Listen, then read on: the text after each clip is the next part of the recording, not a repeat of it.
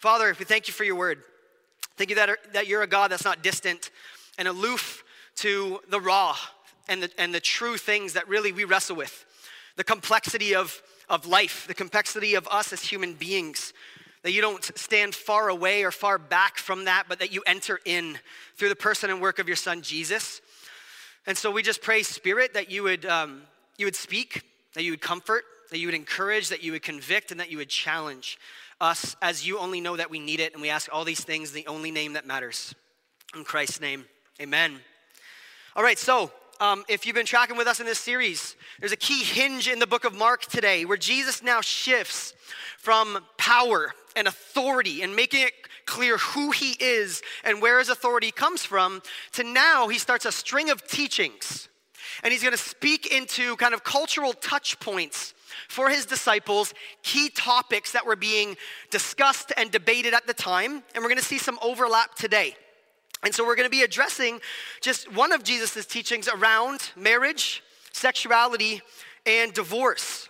And now it's no secret, if we've been paying attention at all, that culture's views of marriage, of family, of sexuality, of the pursuit of happiness generally, have changed radically, not just over kind of the last 100 years, but specifically over the last generation. That has left us with many competing views of identity, who we are, personhood, what makes up who we are, and how do we pin singleness and sexuality and romance and marriage? How do we understand those things in relationship to who we actually are? And in fact, in our culture today, rather than have our relationship status, whatever that is, unmarried, single, divorced, whatever the case is, rather than have that be one part of who we are, our relationship status has become the center of who we are. It has become the very thing upon which we build our identity, not just an aspect of our identity. And what we've seen radically in the past generation is a shift from what we do, something that we do, or how we act, to who we are. And we have built who we are on the foundation of human sexuality and romance and relationship status. And if you're paying attention at all, the teleprompter of our culture, kind of the sermon that is preached week to week, day to day, in all of the different medium that we find ourselves influenced by, your sexual desires or identity and your relationship status, they don't just define you, they determine you. They define you, they determine you, and they should be at the center of how you live and who you are. Now, I'll save you the bigger history lesson, but I'll just catch you up on how we got here, because it's very important to understand not just where we are, but how did we get where we are. This is my jam, by the way, this late Western modern thing that we're in, and this historical thing. So I will make this quick, I promise, hopefully, probably. Our late modern Western culture is really just a Frankenstein mashup of a few things, starting with the Enlightenment in the 1700s. So we're going like 400 years back, which really redefined our view of authority and progress. That was quickly followed up by Romanticism of the 1800s, which gave us our freedom of expression, and it pinned beauty and romantic ideas in the subjective eye of the beholder. So Romanticism gave us this idea of individualism, subjective beauty, but also subjective views of morality, subjective views of what is truly right or wrong, what is good and what is bad. That was followed up by a German cat named Sigmund Freud's groundbreaking work in psychotherapy and psychoanalysis in the 1800s, which was a major shift, not just in how to understand personhood, but in a shift from understanding human behavior, from what we do to human identity. It's who we are. And Freud and much of what came out of the psychoanalysis that followed him shifted that. And then finally, right off the heels of that, we saw the so-called sexual revolution of the 1960s, which did a lot of things, some good and most poorly. But what it did mainly was call for a clean and severe violent break from all things past. All values, all beliefs, and traditions are archaic and at worst repressive. We must abandon the past and develop a new ethic, a new set of values, a new set of beliefs and traditions so that we can be progressive, so that we can live a free, self-expressive life and ethic built on our freedom, however we define it. Now, what is the end run of some of these movements? That was 400 years in like 5 minutes. You're welcome.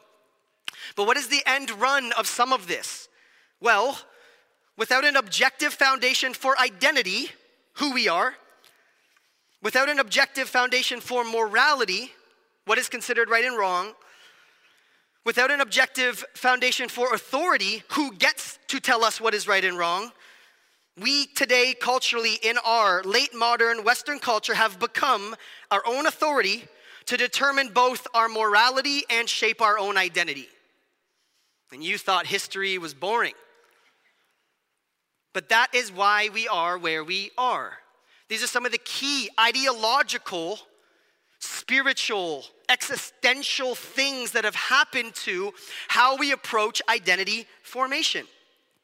And today, in our culture, if there is anything that is true about us, our culture is left with a severe case of mistaken identity. Not even knowing where to look or who gets the right to tell us who we are and why.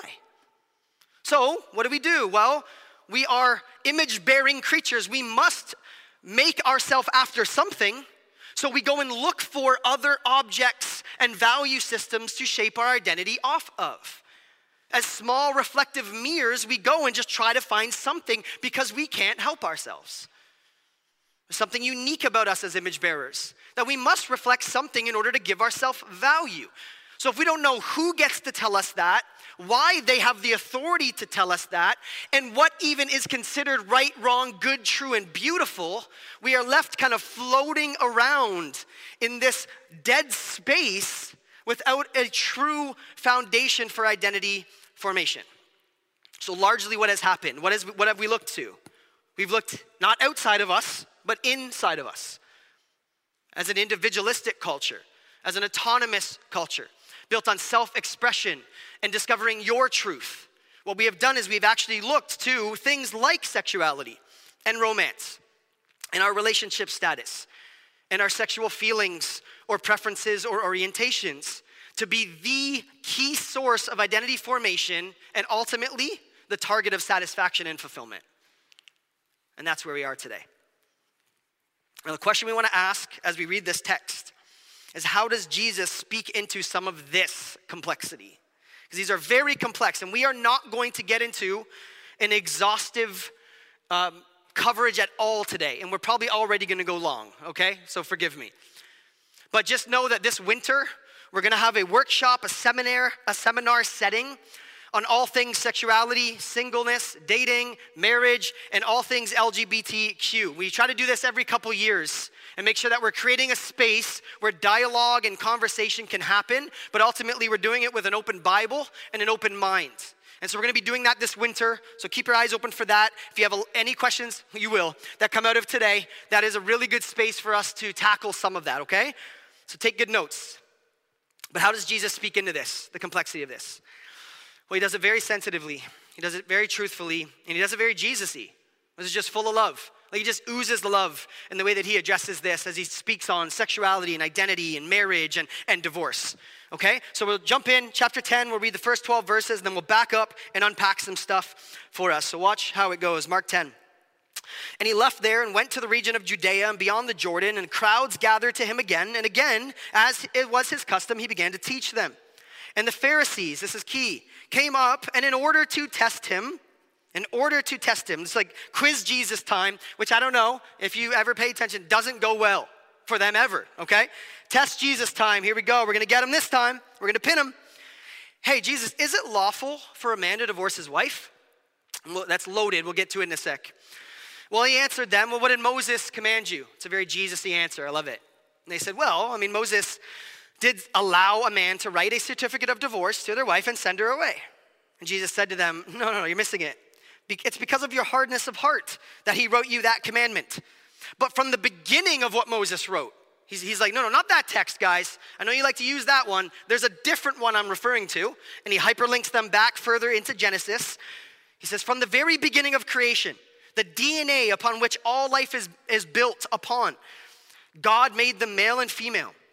Therefore, because of this image-bearing quality, a man shall leave his father and mother and hold fast to his wife, and the two will become one flesh, one person, holistically. So they are no longer two, but are one flesh. What therefore God has joined together, let not man separate. In verse 10, then they left, and in the house, the disciples asked him again about this matter. Now, we've seen this over the course of the series, right? Jesus will often teach something out loud, and then they have a smaller context where they're at their dinner table, and they're going, hey, Jesus, so the Pharisees were really ticked today about what you said. Can we just double back on that? So think like, sermon from Jesus, Bible study with Jesus, okay? That's what's happening here. And they're talking about this matter. And he said to them, just to underline it, to make sure they did not miss it, whoever divorces his wife and marries another woman commits adultery against her. And if she divorces her husband and marries another, she commits adultery against him. All right, what is going on here? Well, look at how, in no uncertain terms, Jesus speaks about the permanence and the oneness of marriage there, okay? That's really important to just hang in our mind as we look. Now, compare that with some of the things that float around today, like here's a quote from Adam and Williamson in a book actually from 1979, which is quite dated if you think about it, a book on divorce. It'll be up here for you. Watch this. Your marriage can wear out. People change their values and their lifestyles. People want to experience new things. Change is a part of life. You must accept the reality that in today's multifaceted world, it is especially easy for two persons to simply grow apart. Letting go of your marriage, underline, this is the key, if it is no longer fulfilling, can be the most successful thing you have ever done. Getting a divorce can be a positive, problem-solving, growth-oriented step. It can be a personal triumph. That sounds radically different than what Jesus just said. I also saw a New York Times article this week as I was studying, and it said the happy marriage is the me marriage. Happy marriage is the me marriage. In modern relationships, people are looking for partners who make their lives more interesting and who help each of them attain valued goals. Now, did you catch the underlying value holding up marriage here? That's just two quotes. I mean, it's everywhere. We could keep going. We won't. But did you catch what was actually holding up marriage for our culture? Fulfillment. Self-actualization. Right? Self-fulfillment. If it is no longer fulfilling for who? Me. I'm out of here. I'm going to go find it elsewhere. I'm gonna go find it in a different relationship. I'm gonna go find it in a different experience. I'm gonna move to a different province, a different city. I'm gonna find it in another place. Whatever it is, if I have determined that this is no longer fulfilling, don't even need a reason, really, but it's just not fulfilling for me. It's my truth. That's it. I can just get out of the marriage. The underlying belief here, family, that we have to not miss is that the purpose of romance, the purpose of sexuality, the purpose of marriage is self-fulfillment and self-actualization. Now, no surprise, that has left an entire generation not doing very well in the marriage department or in the sexuality department or in even how to approach romance whatsoever. So that set us up for really the dissolution, the dissolving of marriage built on anything other than my own self-fulfillment. So it's given rise to a whole generation and a half searching for the one. And if it's not the one who only always loves me and is from Twilight, because how can you compete with a vegan vampire that just loves and cares and protects, baby, nothing ever upsets me. It's like, yeah, baby, and they're not the one. Hardship, not the one, not fulfilling. Health risks, cancer strikes, financial crisis, family members die, suffering enters in, I lose my job, not fulfilling for any reason whatsoever. A whole generation looking for compatibility, which is a myth, P.S. Chemistry and compatibility is not the top value in a marriage or in a romantic relationship. Do you know why? Because sometimes there's no chemistry. And sometimes you are completely incompatible. And so if compatibility or a vegan vampire just loving me is the criteria upon which I'm going to build my commitment to the other in the relationship, it is bound to fail. There's a built-in exit strategy that is built on me. It's a built-in exit strategy. Whenever it's not fulfilling for me, I blow the whistle, I call a timeout, and I go to another team. Now, while it is certainly true, and we'll finish on this point at the end, while it is certainly true that divorce is a necessary and healthy step at times, in very sensitive, very specific cases, the framing of marriage in our culture not only provides just an exit strategy, but it almost guarantees the disintegration of any marriage that feels at any moment for any reason unfulfilling, which is every marriage. And all the married people said, amen. We can be honest. We're going to be honest at Reach Montreal. If you say that at every moment, all the time, your spouse is just, it's my bugaboo, it's just so fulfilling all the time, you're lying. You're lying to yourself and you're lying to your partner. When we're honest, there's unfulfilling things in every single human relationship, not just romantic ones. So if fulfillment and self-actualization is the point, we really are being set up for failure. We need a better playbook. And thankfully, Jesus offers us one. The Word of God offers us a much better backdrop and foundation to build not just romantic relationships, but all relationships altogether. Now, some of us understand this because it's sensitive to us, because we're either children of divorce, some of us have experienced divorce ourselves, or many of us are just still carrying around hurt and baggage from past relationships, whether it was 5 years ago or 35 years ago. These things are deeply personal. These are deeply emotional, very complex things. But since 1970, we've understood this disintegration because we've watched it happen in front of us, and we've all felt it to some degree. Divorce has doubled in the last 40 years. 72% of adults in 1970 in North America were married. Today, it is less than 50%. We're losing hope in marriage. We're losing the why of marriage. We have a whole generation of millennials and Gen Z who are like, no, we haven't seen this go well at all. So we're just going to kind of pause the thing on marriage and do other stuff. And I don't actually blame them, because there's been a serious baggage that has come with living through and experiencing divorce at all levels of it happening in relationships. So what happens? Well, we lose hope in marriage in and of itself. So we end up cohabitating more and marrying less. Today, 50% of all couples live together before marriage. Now, here's the logic. It's like, well, we kind of need to test the car out before you buy it. So let's figure out if we're compatible. Let's figure out how much craft dinner we're really willing to make together, right? And what you smell like in the morning, and do you shower, and when do you, and maybe not enough, and right? Let's just figure this out. Let's cohabitate. Let's test it out. Let's see if we're compatible. Let's get some financial security first, because why bring a dog, especially, but a human being after the dog into this relationship if we don't have financial security? So let's get a condo. Let's get, right? So you go down the logic, and you're like, okay, I can see the logic. That kind of makes sense if you track with it. Is it working? Well, statistically, and these are just the facts, cohabitating couples have a much higher rate of divorce than those who do not live together before marriage. And married couples, as opposed to unmarried cohabitating couples, make 40% more as far as kind of gross income than unmarried people. And the second marriage, the divorce rate of the second marriage is actually twice as high as the first one, and then it just keeps going, cascading effect. So statistically, this whole thing of let's figure it out if we're compatible, and let's just kind of test this thing out, because what could hurt? Well, that's what hurts. The actual longevity and health and foundation of the marriage long term, that's what hurts. That's what suffers. In Canada, one of 309 adults are either divorced or have experienced divorce in their families. That's a lot when you actually think about it. 40% of Canadian marriages end in divorce. That's a lot of marriages. That's a lot of people in those marriages.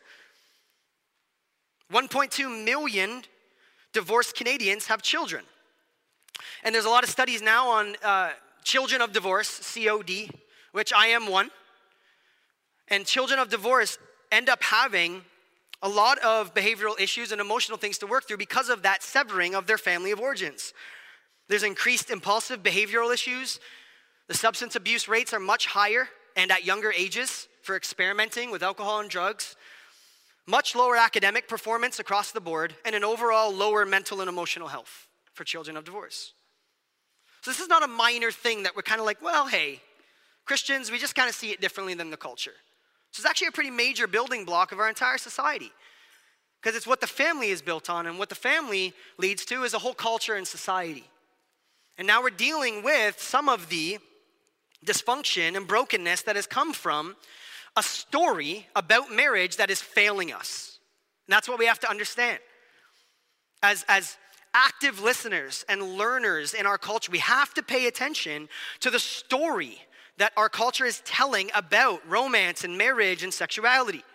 And then we have to understand what the story is, and then understand what the story of the Bible is, the values that are laid out in the Bible, and understand that we are always going to have the truer and better story.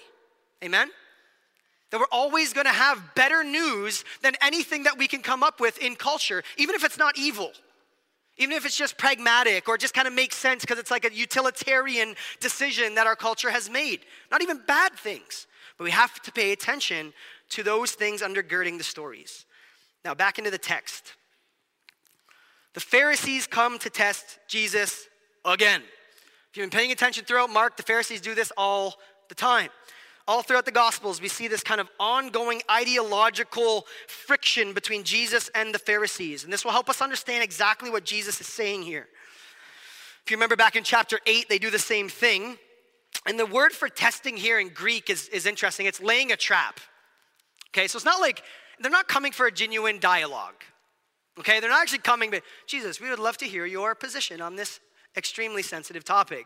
They're coming laying a trap for him because they just want to pin him and reject him.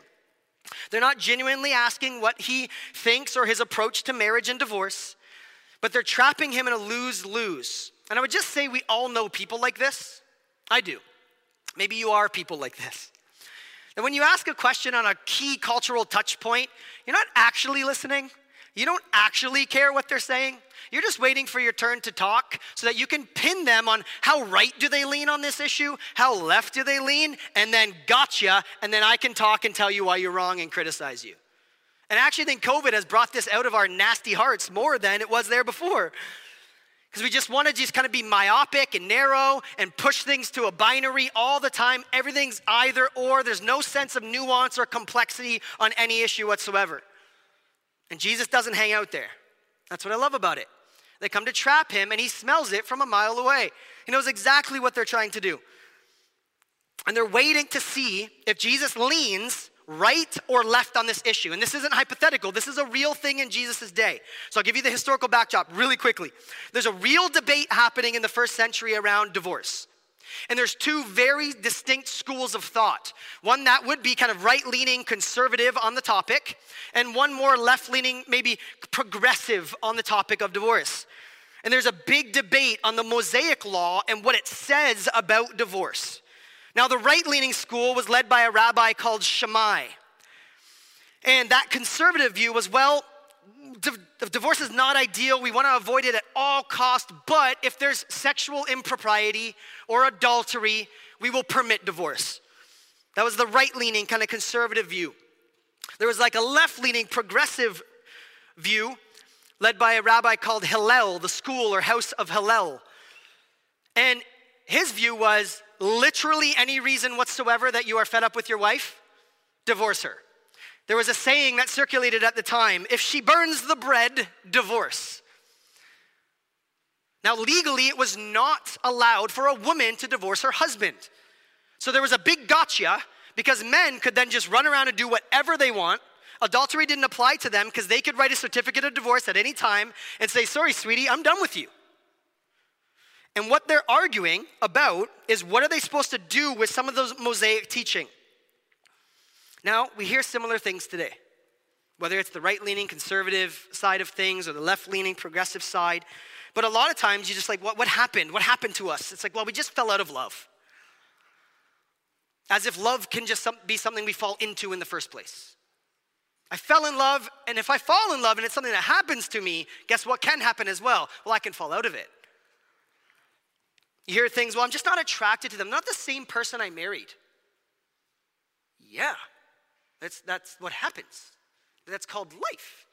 And guess what, sweetie? You're probably not as attractive as you once were either. A little repentance for some of us right there. A little spare tire that we got to kind of work off. You know what I'm saying? You don't. Okay. Or, yeah, man, it just ended because I deserve to be happy. They're not the same person I married. Or my favorite is irreconcilable differences. And that actually goes on the legal document. Which marriage is full of? I don't know. Married people? Irreconcilable differences that take years to reconcile over, right? Like differences to work out over a lifetime of like, I don't know about you on this one, right? Like we're going to have to explore this together. So culturally, there's lots of different ideas floating around about divorce. Then there's other things too, that divorcees or those who are unmarried or single, there's a stigma attached to it because being unmarried means being unwanted. That if you're single, it's like, well, what happened to you? What's wrong with you? Does someone not want you? Like, why aren't you married yet? When are kids coming? When, right? Like it just, and it never stops. And that happens in the church. That you look at a single person who's like over the age of, I don't know what age you think getting married is good at, but it's like over the age of 25 and it's like, what happened to you? Why are you not married yet? Why are you not wed? Right? So all these things kind of seep around. And Jesus honestly doesn't touch either of those things. He corrects both of those things. And it's amazing what he does here. Now, the specific law that's happening and they're debating about, we're not going to turn there, is in Deuteronomy 24. It's actually something that happened in the Torah, and the schools of Shammai and Hillel are arguing about how to apply that. Christians, we don't argue over how to apply Bible verses, do we? We didn't do that over COVID at all, I don't think, right? All right, so nothing has changed. That's good, encouraging to know. But they're arguing about a very specific case law in Deuteronomy. And it says this, I'll just tell it to you. If a husband finds anything indecent in his wife, that's the key, that's the loophole right there, and writes her a certificate of divorce, and if she then goes and becomes the wife of another man, and if that guy dies, then she cannot remarry the first guy. Which, if you opened that on your like morning devo, you'd be like, Lord, yes. So edifying for my soul. What a great Bible verse. Why is that not on camp t-shirts, you know?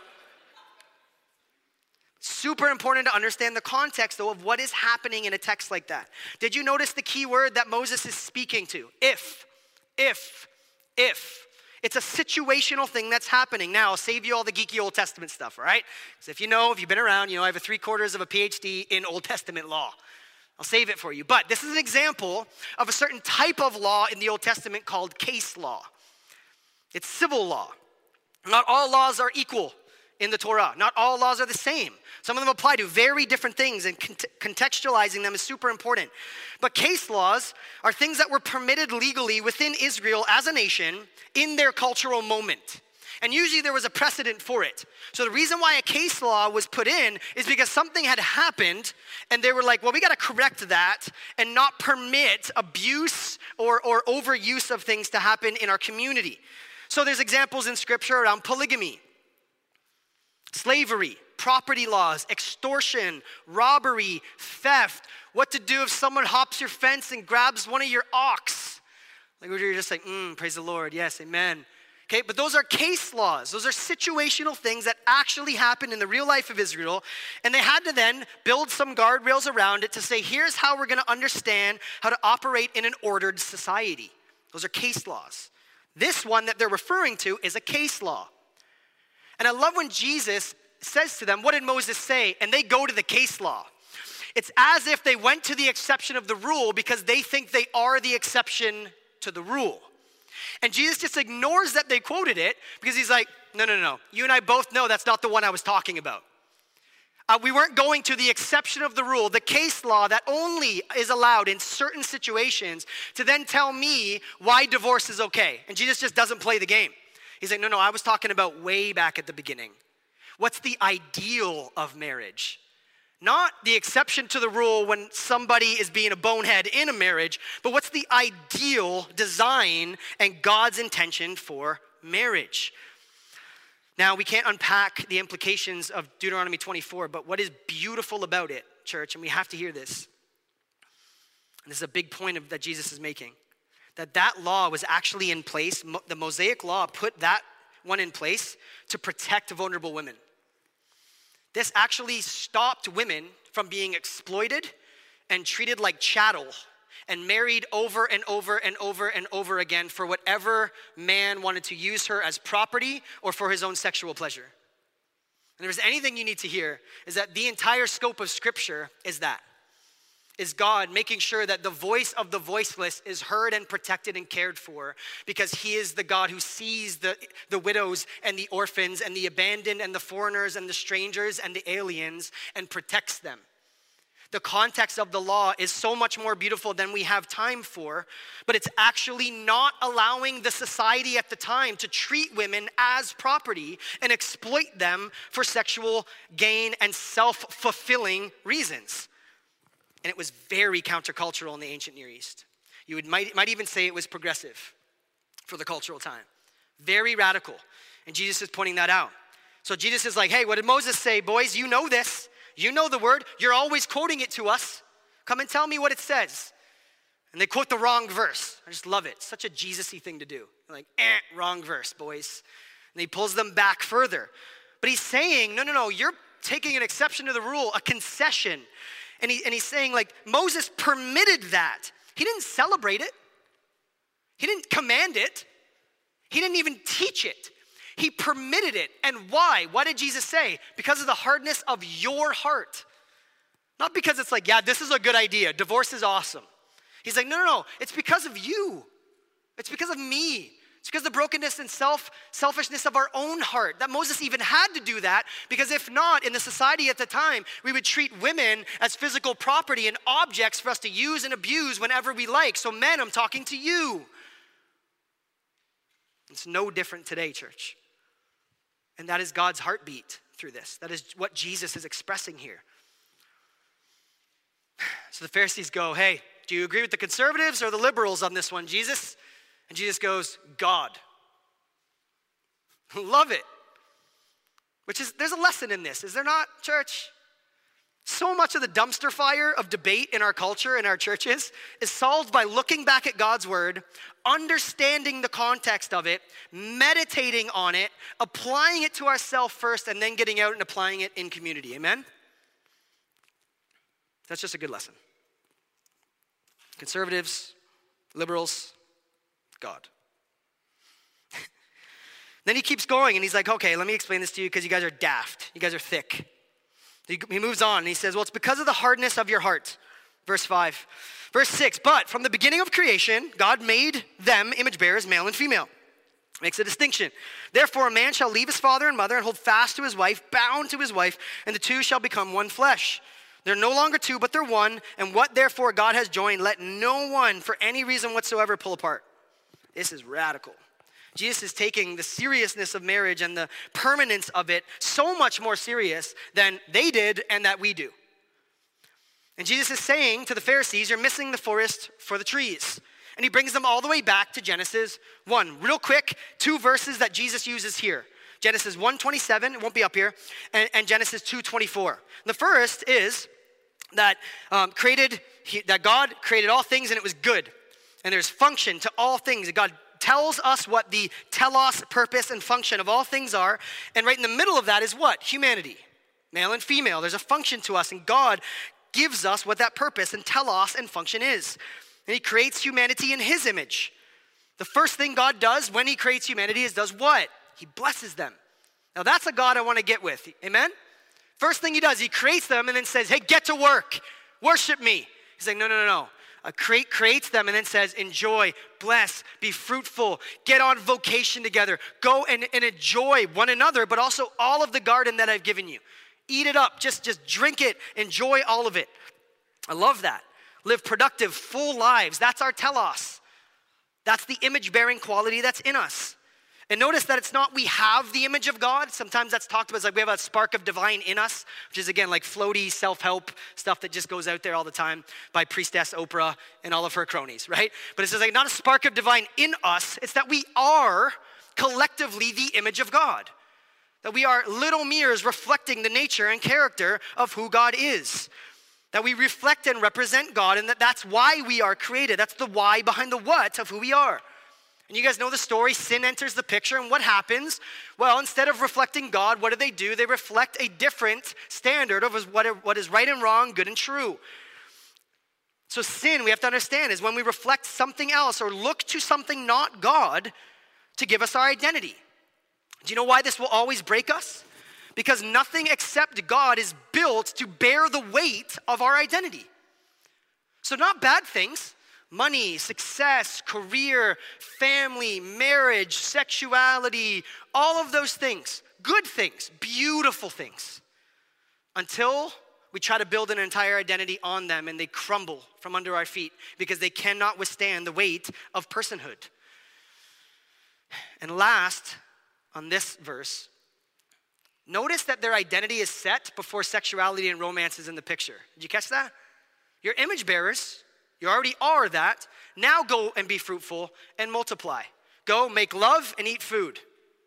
Okay? Their identity is set before sexuality, romance, and marriage is in the picture. So just hear me.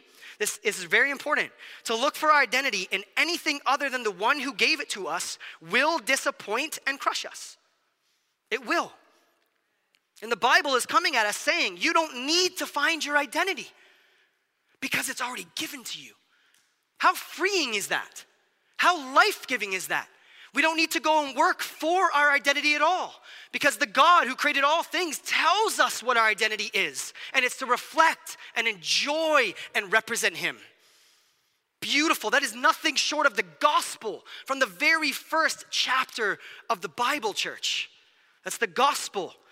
That God has the right to tell us who we are.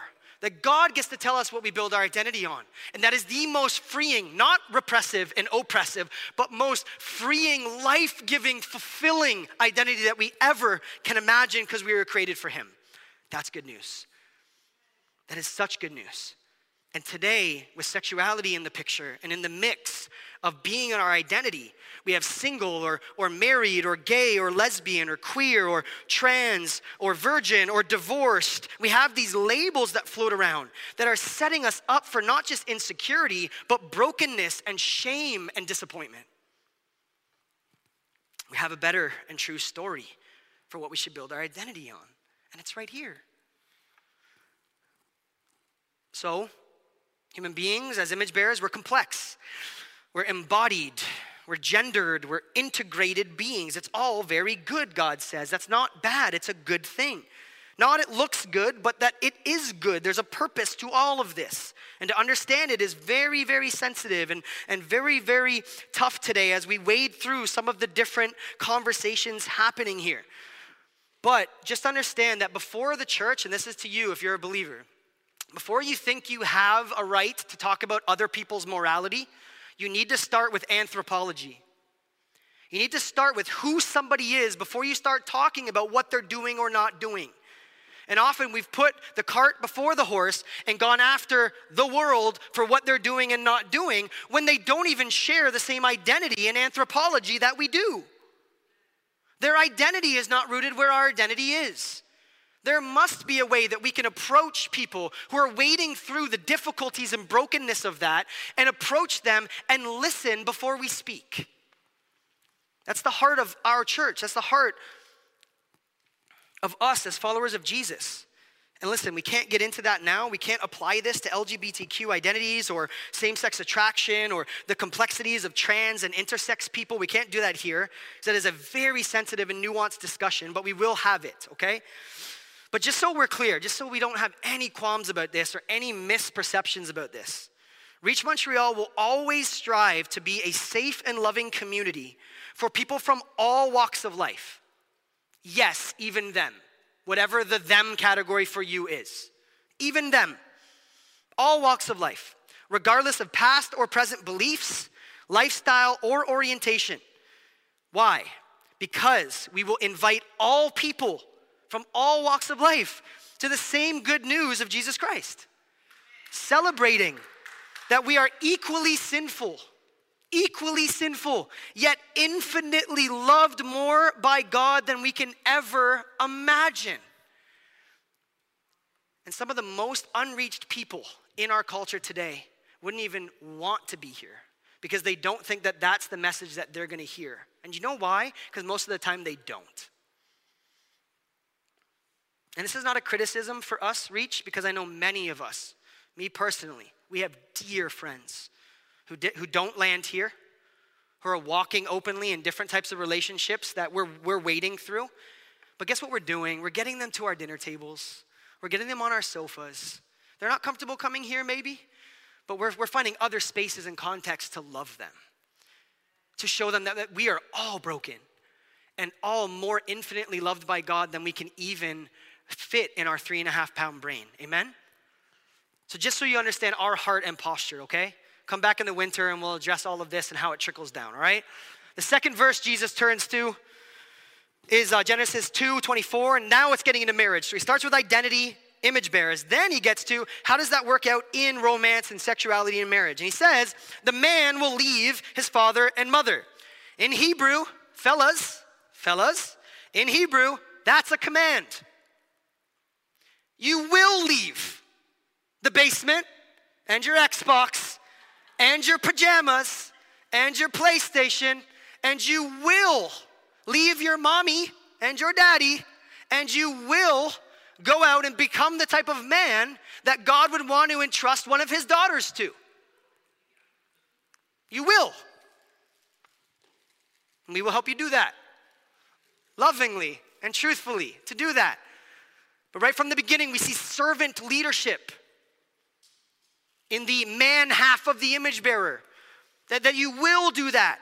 And then you will go and you will hold fast to your wife. You will get her and you will not let her go through all of your selfishness, but it will be permanent, it'll be passionate, and you will become one with her. There will be protection and safety and acceptance and love and hospitality and community and friendship and romantic love all wrapped up there.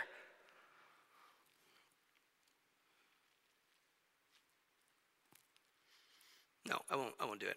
Let's keep going. The biblical picture here that we see is in the first couple, in the first marriage, in the first pages of Scripture, that it is one man and it is one woman in an exclusive, holistic, whole life integration devoted to each other and bound by covenant. Covenant is the key word. Now, I know we lost this because we're not Old Testament often. Covenant is extremely different than contract. It's not a court document and a piece of paper that says your names and now you share a name. That's not this. It's a holistic integration of two whole persons, two complex whole persons, each made up of very different emotional and relational and personal things, becoming one. That one flesh in Hebrew is a fusing. It's that two things were distinct and then they became one and you can't even tell the difference anymore. They're so interwoven and so integrated that two people become one integrated whole. And this is doing nothing less than pointing to the Trinity. That there's distinction in the Trinity as Father, Son, and Spirit, but there is oneness because their nature, character, and love is completely indistinguishable from each other. You can't tell them apart anymore, although they are distinct persons. That they are the Godhead, God, one God, three persons. Fully integrated. That's the image and ideal for marriage. And I think also we're set up for failure today, trying to go from living life doing me to then doing us. And Raquel and I have had the privilege of just counseling many young couples, marrying them and then walking them through that. It's just amazing over and over again. It's like, man, yeah, I thought it was going to be easier to like go from just being selfish to not. You're like, Yes, it's very difficult. You can't go from living life, having your entire life be told that it's about you, to then getting into a marriage and it being about us. Like you are destined to fail. So the picture of marriage is not that. It's not two individual autonomous people becoming one. It's oneness happening and being invited into friendship and community to be represented by and celebrated with sexual intimacy. Sex in the Bible is what God gave to marriage to say, I belong completely, exclusively, and permanently to you. And when we use sex for anything other than that, no surprise, when we try to make it say something else other than that, it fails us. And it damages us, and it hurts ourselves and others.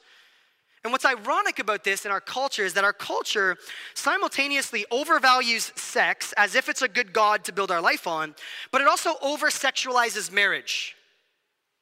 As if the bedrock of a healthy marriage is like Cirque du Soleil sex.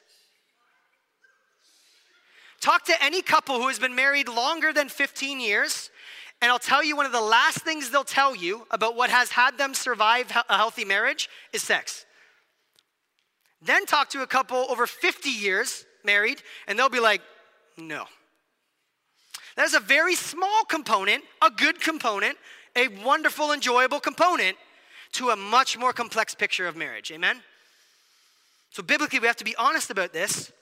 Because what our culture does is it isolates one dimension of sexuality, the physical part, which leads to hookup culture and Tinder and all of that, that really we are just highly evolved animals and we just kind of bump up against each other. That's all it is. So we take one dimension of sexual intimacy, the physical part, and we remove it and kind of like cut it away from all the other parts, emotional, biological, psychological, relational, and spiritual. God put it there to express and celebrate all of those things. I saw a Rolling Stone article, old one, long time ago. It said, sex is just a piece of body touching another piece of body. It is existentially meaningless. That story about sexuality is failing us at alarming rates and leaving people absolutely done and damaged and dusted in ways that we can never imagine. That's failing us. It's not the Christian sex ethic that's failing us. It's not the archaic stuff of the Bible that really repressed us. It's when we try to live a life building an identity on anything but God who gave us the gift of romance and sexuality. So where does Jesus end? He acknowledges that that's failing us. He acknowledges that the ideal is not divorce. He acknowledges all of what is spoken about in Scripture. And he says, let no one separate. No one. Period. No comma, no explanation, no footnote, no get out clause. He just says, period. Now, if you're uncomfortable with that, I am too. Because I can start to think of reasons why, well, I don't know. There's a footnote, isn't there? Like there's an asterisk. But Jesus just said in all, like no uncertain terms, let no man, no person separate something that God has put together. It's very radical. Jesus is here advocating in the strongest terms for the health and permanence of marriage and a covenant between men and women, even through tough times.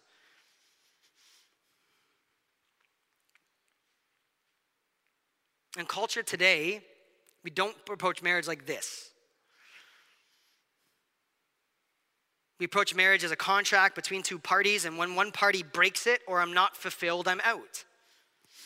We need to understand that marriage is actually just one sinner plus one sinner. If you take the math, that adds up to two, right? You with me on that?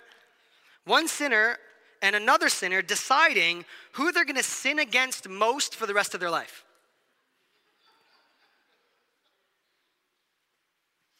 Like imagine that's in our vows. I commit to just sin against you so much. I mean, so much more than anyone else in my life, actually. I'm just gonna sin all over the place. Not intentionally or maliciously, but we have to understand that marriage is the context where the best of us comes out and also the worst of us comes out. And that's the intention of it. That it is where we're going to sin against each other and then practice grace, love, forgiveness, the benefit of the doubt, tenderness, patience, and patience. or not. Or not. Because if we just have an exit clause, that's not what I'm going to come in to my marriage thinking. And the myth that like, oh, if only I could meet that someone, life would get so much better. I'm just talking to singles now or unmarried in any category. That's partially true. Things can get much better. Marriage is great. It is. One of the greatest gifts in my life is my marriage. Not because of me, but because of the amazing woman that I happened to figure out how to get. I don't know how that worked, but marriage really does just double the amount of sin and brokenness in your life. Brings out the absolute best and absolute worse in you. So listen, single people, unmarried, if you're selfish now, you'll be worse married. If you're insecure now, wait until you're married. Insecurities will come up that you didn't even know were there. You're just like, thank you for pointing that out, love of my life. If you're greedy now, you will be more greedy, isolated, and less generous when you're married. So be careful not to idealize, like, if only I could meet Prince Charming or Princess Charming-esque. That was terrible. It's not true. It's a myth, and it doesn't check out. And this is why the biblical vision for marriage is self-giving service of the other constantly. It's mutual submission. We don't have time. Go read Ephesians 5 this week, okay? We got to finish, baby, okay? Go read Ephesians 5. Mutual submission and service is an expression of our service to Christ and humility. Now, we love that word submission in our culture, don't we? I submit to no one at no time whatsoever except myself. It's like, well, marriage is going to suck. You are not going to enjoy marriage whatsoever because it is about mutual submission. It is about you understanding how selfish you are and how the last thing on your priority list often is to serve your spouse. And it's constantly brought up to show you how selfish you are. And the biblical vision is mutual self-giving service of another. And much of the gender role war that we have in culture is pinned on selfish, sinful behavior. Not a biblical ideal. Are you with me on that? Like so much of like, well, I won't do that when I'm married. It's like, well, first of all, sweetie, get married. And then you can figure out how that's going to show up. No, my wife will never, rah, rah, rah. It's like, a wife doesn't even want to marry you. Like figure that out first. Then work out the gender roles in your own household because biblically that's never said. It's like here's mutual submission and service. Now figure it out. So much of what we end up arguing about in the church or outside of the church of like gender this, gender roles that, traditional family norm, blah. It's based on sinful, selfish behavior that we're like, let's not do that. It's like, I agree. Let's not be chauvinistic jerks. Amen. I'm all for it. Let's not be entitled selfish brats. Amen. God agrees. So let's just be very careful, all right? Let's go. Let's finish. Come on, baby. We can do this. Last verse. It's easy to miss this. He sits with his disciples and he says, whoever divorces his wife and marries another commits adultery against her. Now here's why this is crazy. Jesus is setting it up, and did you see the equal playing field he just set up there? He says it goes both ways. In a culture where men ran around like crazy and were mass adulterers, using women whenever they wanted and then just writing a certificate of divorce and sending them out, Jesus started with, fellas, if you do this, adultery. And you know what that means? Adultery is punishable by death. And all the disciples are like, skirt? That's radical. That is a radical thing to say. And so he's taking exploitation of women and he's like, no, not in my kingdom. Not in my culture where the kingdom of God is expanding and there's equal value, dignity, and worth for all people everywhere, regardless of gender, regardless of lifestyle, regardless of belief. That's a kingdom principle, not a Darwinian one, baby. And he's stressing that. He's saying this goes both ways. Men, you don't get a loophole, is what he's saying. Super offensive at the time. Super offensive because men wouldn't actually even allow their wives to divorce them, and then they would just throw them away when they were done with them. Jesus is saying, no. Adultery. You did that. If you divorce your spouse, not for adultery, it's you who's guilty of adultery. Radical. Then he says, if she divorces her husband, that wasn't even allowed. That wasn't even legal. Jesus just broke the law to give them a higher law, to say that in biblical law, according to the kingdom of God, that if she also divorces her husband, which isn't even allowed, so their categories are just blown. He's advocating for women's voices. He's advocating for the abused and the misused and women who are treated like property and objectified by men. He's fighting for equality and female empowerment and their equal worth and value in marriage, not advocating for divorce. And this text has been used to do the exact opposite of what Jesus is using it for, to shame women as divorcees or keep them in abusive marriages because you must not get divorced. And Jesus is coming and speaking against all of that with his prophetic and perfect kingly voice. So, some marriages do end in divorce, right? How do we deal with that? Divorce does happen. Divorce has happened in this room. We've been a part of that. We've been affected by divorce. Hear me very clearly. There are times when no matter what someone does to try to save a marriage doesn't survive and it dies. Okay? So no shame or guilt in this room whatsoever. That is not actually what Jesus is even doing here. Divorce is admitting that a marriage is dead. Now, with saying that, I have seen God do resurrection miracles in marriages that were proclaimed dead.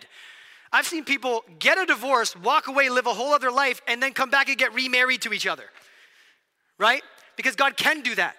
There is a healing that God's heart always is reconciliation, repentance, and healing, always. That's the ideal. But in the event that that cannot happen, sometimes a marriage dies. So it begs the question, when is divorce permitted? What would be our kingdom case law on this? Don't have time to do this in detail, but there are a few things in the New Testament that are made clear. One is that if there is sexual infidelity involved, there is a breach of the marriage covenant. And if there is unrepentant, unrestored sexual impropriety, the marriage could die. Matthew 19 of this same text adds that line here. It says, except for sexual immorality. What's interesting about sexual immorality is that it's not just going and cheating on your spouse. It's the New Testament word, it's the Greek word porneia, which is where we get, you know the word, right?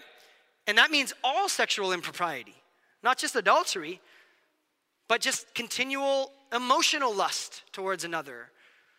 Addiction to pornography, whatever it is, that all of that can kill a marriage.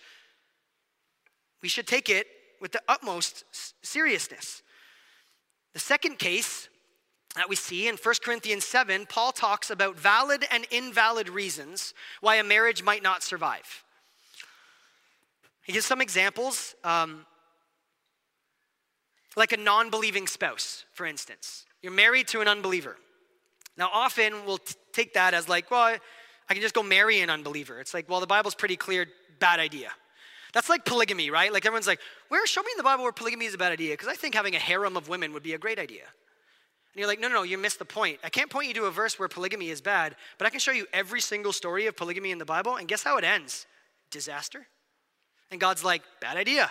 Not what I designed. Right? Same thing here for a non-believing spouse. Don't walk in and be like, but they don't love Jesus yet, and we have totally different values and ethics on everything, and then I'm going to have to beg my spouse to pray with the kids even though they don't believe in Jesus because they think Jesus is like the fairy godmother. Say, well, don't do that. What Paul's talking about is people who were not saved, and one of them got saved after they were married. And he actually says, valid reason for divorcing in a marriage like that is abandonment. Invalid reason? The fact that your spouse is an unbeliever.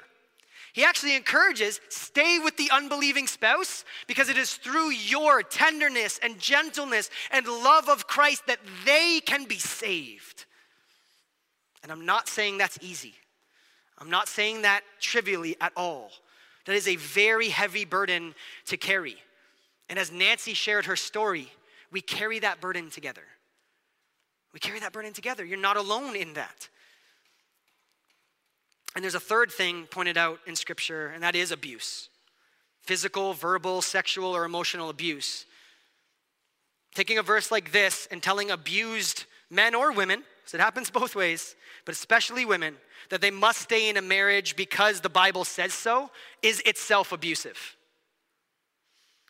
You've been paying attention in the last couple of years of abuse cases being covered up and no, just stay with him, sweetheart. Pray for him. And not calling the police and putting these boneheads in jail, which legally we should be doing. We're not doing a good job at this in the church. We need to do a better job. Those are all valid reasons why a marriage can die sometime, but here's the point. Here's the point Jesus is making, and then we're done. God's heart for marriage is always, only, and continually reconciliation, repentance, and healing without exception. No, but what if? No. Even in that case, the most gnarly, gritty, dirty, nasty, abusive relationship, I've seen God resurrect them. I've seen God heal them. I've seen God reconcile enemies and make them friends. That's always his heart. Now, does this always happen? No. That's not always the outcome. Is it God's preferred outcome? Yes. That's the point Jesus is making. So, church, we need to think deeply about this stuff. We need to do a good job making spaces for single and unmarried people, for widows and widowers, for the divorced. And we need to make sure that we never have a space where unmarried means unwanted, or there's a second-class citizen dichotomy here. We need a diversity of this, because here's what's really important. Most discussions on singleness and not being married focus on what single people don't have. We need to focus on where they are now and who they are today.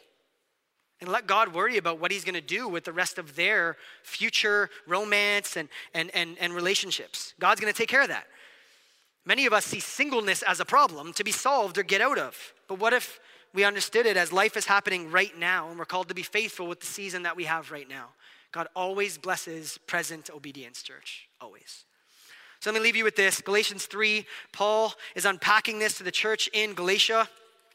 In chapter 3, and he just talks about the beauty of the gospel. And he says, for in Christ Jesus, you are all sons and daughters of God through faith. All of us, regardless of relationship status. For as many of you were baptized into Christ, you have put on Christ. So there is neither Jew nor Greek. There is neither slave nor free. There is neither male or female. And you are all one in Christ. And if you are Christ, then you are Abraham's offspring and heirs according to not what you have done and your status, but promise, because God always delivers on his promise. So in those verses, you and I could easily insert single, married, unmarried, divorced, virgin, not a virgin. Insert all of it and say, in Christ, we have our identity in him, and all of that is eclipsed by the grace and beauty of who we are in Christ Jesus. And that's the kind of gospel we get to celebrate. That we get to live in Christ as a new reorientation of who our life belongs to. Now we get to celebrate that and live that out in community, because that's what the gospel does. The gospel doesn't just change what we do. The gospel first changes who we are and who our life belongs to, amen? And then it changes what we do. So let's extend that same grace to ourselves, our same grace to one another, and that same grace to people who have not yet experienced the power and grace of this gospel. Let me pray for us to that end. Father, these are heavy, complicated, layered issues to work through, especially in 55 minutes.